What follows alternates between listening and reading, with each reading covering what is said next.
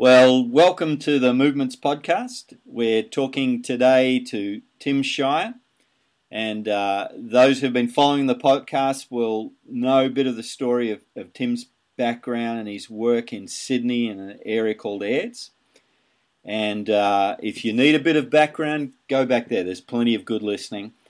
But we're just going to start today by talking uh, to Tim about a recent trip he had to uh, spend some time with another person we've been tracking with, Jeff Sundell. And uh, so, welcome today, uh, Tim. Good to have you on board. Thank you, Steve. And Tim, now you you uh, I guess uh, probably six or eight weeks ago took a trip to uh, Bugger Holler, apparently near Charlotte, North Carolina, where Jeff Sundell hangs out. What what prompted you to go halfway around the world to uh, to that part of the, uh, the U.S.? Well, Steve, as you know, over the last two and a half years, uh, I've gotten very excited about church planting movements, and in particular, T4T or training for trainers. I've been using sort of the four fields model um, and seeing God do some wonderful things in our context in southwestern Sydney, particularly in field one and field two. Field one, of course, is how do you enter the field and begin to engage with people, your target group. And field two is how do you share your story and, and Jesus' story with people and lead people into relationship with Christ. We've seen some really good things happen, but we felt, I particularly felt, uh, we've really uh, come up against a wall and saw uh, less than impressive progress in field three, which is about discipleship, and um, and field four, which is about church um, formation. And those are the, the critical fields that if we're going to see multiplication and exponential growth, I realized, you know, we, we've got too few mature disciples emerging, too few uh, local people starting winning people to faith and and leading groups and and and the generational growth really wasn't happening in any significant way. So we felt really stuck, and that's what prompted me to go and figure out how Jeff was seeing this happen in his context in North Carolina. Okay, and I think the last time we talked about you talked about this, you, you said you'd you'd seen uh, uh, well, quite a large number of people have come to faith in the area. Is that right? Yeah, that's right. Yeah. Probably, you know, well over hundred people in you know in two and a half years, um, but too few of those people really going on to maturity and mm. fruitfulness in terms of leading others to Christ and starting groups, training others, and um, that's what I have discovered is absolutely necessary if you're going to see generational growth and if you're going to impact lostness in a significant and major mm. way. So the, the baton wasn't being passed on, or you're wanting to see that happen, but they weren't taking it and running with it. Wanting to see it happen, but not able to bring it about. Okay. Well, tell us uh, what what you you learned through your uh, your time in the U.S. Well, it, it was an extremely encouraging time in the Lord uh, for many, many reasons.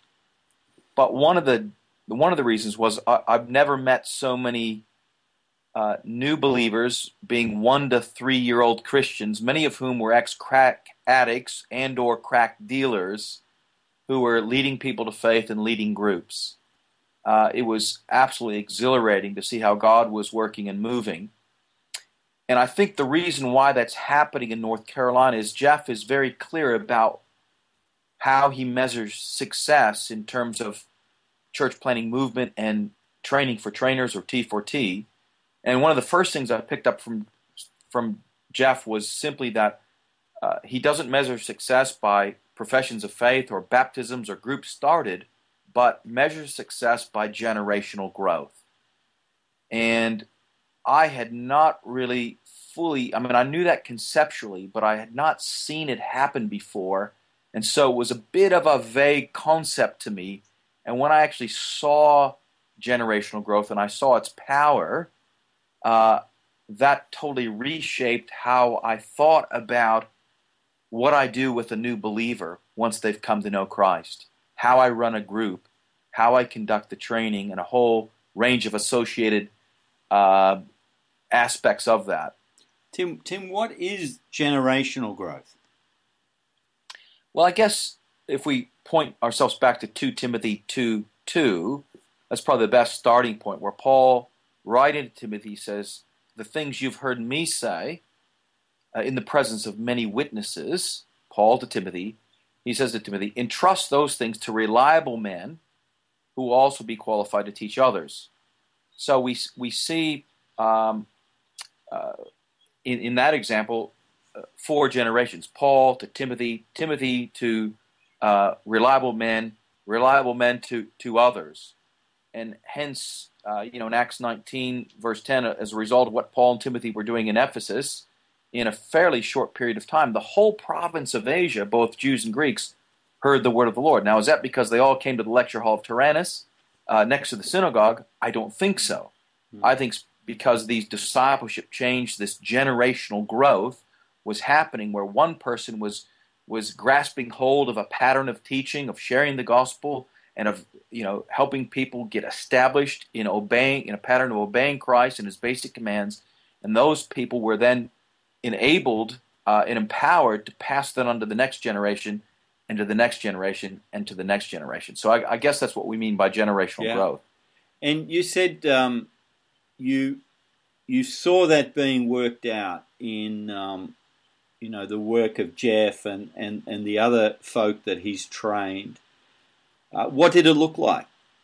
Well, I actually saw that in two ways, and and one was, as you say, practically just seeing um, how generational growth is happening uh, among the men and women in the groups in, in the areas where Jeff is working. But the second thing that was just so helpful was a simple exercise we were a part of on a particular Sunday night with a group of about 50 people. And in the exercise, we, we had done a study on multiplying the workers. And we looked at Exodus 18 and Moses uh, and his father-in-law Jethro, and then we looked at that passage to Timothy 2 2. And Jeff then said to the group, he said, Listen, I want to try an experiment here. And he took a volunteer from the group and he taught this person the nine keys to church planting movements along with the hand signals. And then he said to the person, after about three or four minutes of this person, you know, getting these mm. nine keys and their associated hand signals down pat so they could do it with, you know, with confidence. He said, Now I want you to choose someone, and I want you to go and teach them this thing, these nine hand signals and keys, and I'm going to come with you to help you. And so this person chose someone, and they chose a fellow whose name was Tom. And, and Tom was sort of new and, and struggling a little bit with this, but Jeff was there to help Angie train Tom. And probably after about four or five minutes, Tom finally got this down pat. And then Angie said to Tom, Tom, you go find someone else and I'll come with you to help train that person. And Jeff said, Well, I'll go find someone else. Well, about another 12 to 15 minutes went by, and it just seemed at the beginning it was so slow and mm. so tedious. But after these 12 or 15 minutes, it seemed like most of the room was standing up. A few minutes later, someone tapped me on the shoulder, trained me with these nine keys and associated hand signals. I trained someone else quite quickly, and about that time, maybe a total of maybe 30 minutes had gone by, and Jeff says, I think that's it. Hmm. And I looked around the room, and everybody had been trained. And then he took the hmm. person who was trained last and said, Let's see what you've learned, and compare that to the person who learned first. And it was fundamentally the same. Hmm. And I thought it was it was just so powerful. And I don't know if that description does it any justice at all. Hmm. But Jeff then told us that he'd done this once with 6,000 people, and it took about an hour and a half. Hmm one of the things that I learned that church planting movements in the beginning are not rapid. They can be slow, they can be hard work, they can be tedious, and certainly that was the situation in this little exercise we did. But once the number of people multiplied that were able to effectively pass on to others and train others, the rate of acceleration of growth and spread was just phenomenal. And I really, my eyes were really open through that simple little exercise, and it made me realize that that is why it's so important to be able to train people in a first generation group well enough to ensure that they are competent and confident to pass the hmm. basics on to the next generation, or you're never going to have movement. And that's that's really where I was uh, hitting the walls, and where I now realize I was doing such a poor job of of skipping and being timid in a whole range of areas associated with the way I was training other people.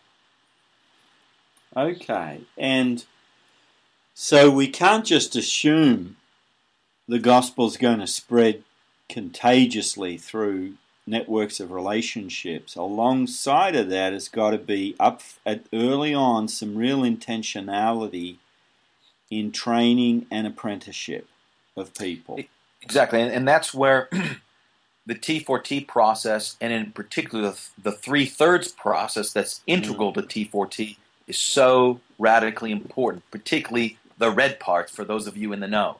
Okay, and we'll um, post uh, on the blog some uh, links where people can just find out more about that process and maybe get a copy of the book if they want to. Yeah. Can I mention two things? Yeah. yeah. I think this would be helpful. When I first started with this, as I said, two and a half years ago, my first big fear barrier was overcoming the fear to actually get out there and tell people about Jesus and give them the opportunity and challenge to respond to Christ. And I felt uh, as I sought to just do that, in spite of my fear, I felt God was giving me courage to just just go ahead and do it. And then immediately we began to see people responding.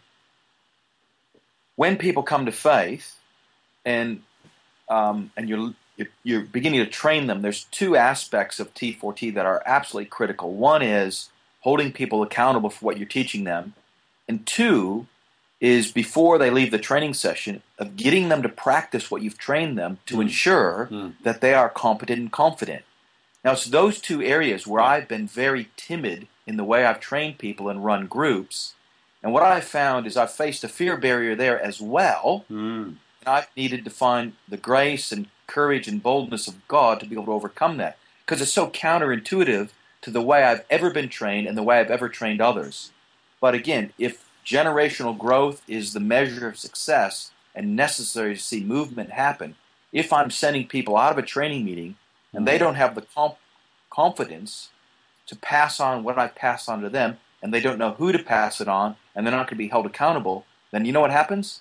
They don't pass it on. Yeah, it's mm. exactly where I've been had become unstuck uh, in in in prior months and why I was seeing so few people really pass on the things I was trying to train them in. And what sort of things should we be trying to train people in? Uh, I'm thinking in terms of new believers. Well, the first port of call is extremely important, and that is simply to train the new believer how to organize and share their story mm-hmm. of coming to know Christ in three minutes or less okay. with practice, with practicing bridging strategies of how they're going to take a conversation with a friend, family member, work associate, or neighbor, hmm. how they're going to bridge a conversation onto spiritual things and be able to bridge to, to sharing their story. And then, second step, which is closely associated, how to share Jesus' story. They've got to be hmm. confident to be able to do that in a simple, biblical way, and they've got to practice. Hmm. Uh, and what I found is now that I'm having people practice more than I used to, I'm finding that they, they don't get it right first time. Mm. So people need a lot of practice. They need a lot of coaching. They need a lot of encouragement, a lot of modeling, a lot of support. And so the way I'm training now and running groups is very significantly different than the way I was just three months ago, mm. following my visit and watching how Jeff's been doing it and how you need to do it in order to see that generational growth take place. Well, I know we uh, uh, month or two ago we we uh, led a couple to the Lord using that simple method you trained me in of uh, looking up, getting looking up four verses in Romans, getting them to share what they understood in those verses, and and through that make a decision about uh, accepting Christ. And so we had a wonderful experience. This young couple gave their lives to the Lord, and they understood. It was a, it was just a holy moment uh, we met again a week later, and it was interesting just to say to him, What do you think happened last week? You tell me. What, uh, what happened in your life last week?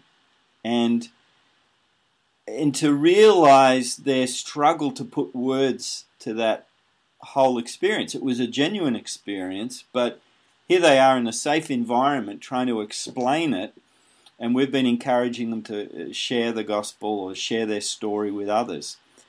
Uh, and yet, you know, they, they haven't really had that chance. So we just went through it all over again and uh, gave them a chance to just walk through each verse and to tell us what it was saying to them and to reflect on the decision they'd made. So we spent, you know, that w- that was not the plan for week two. you know, um, we basically just repeated yeah. everything we'd done in the prior week. Um, and I realized, uh, you know, we're, we're going to have to keep doing that till they're comfortable for their own benefit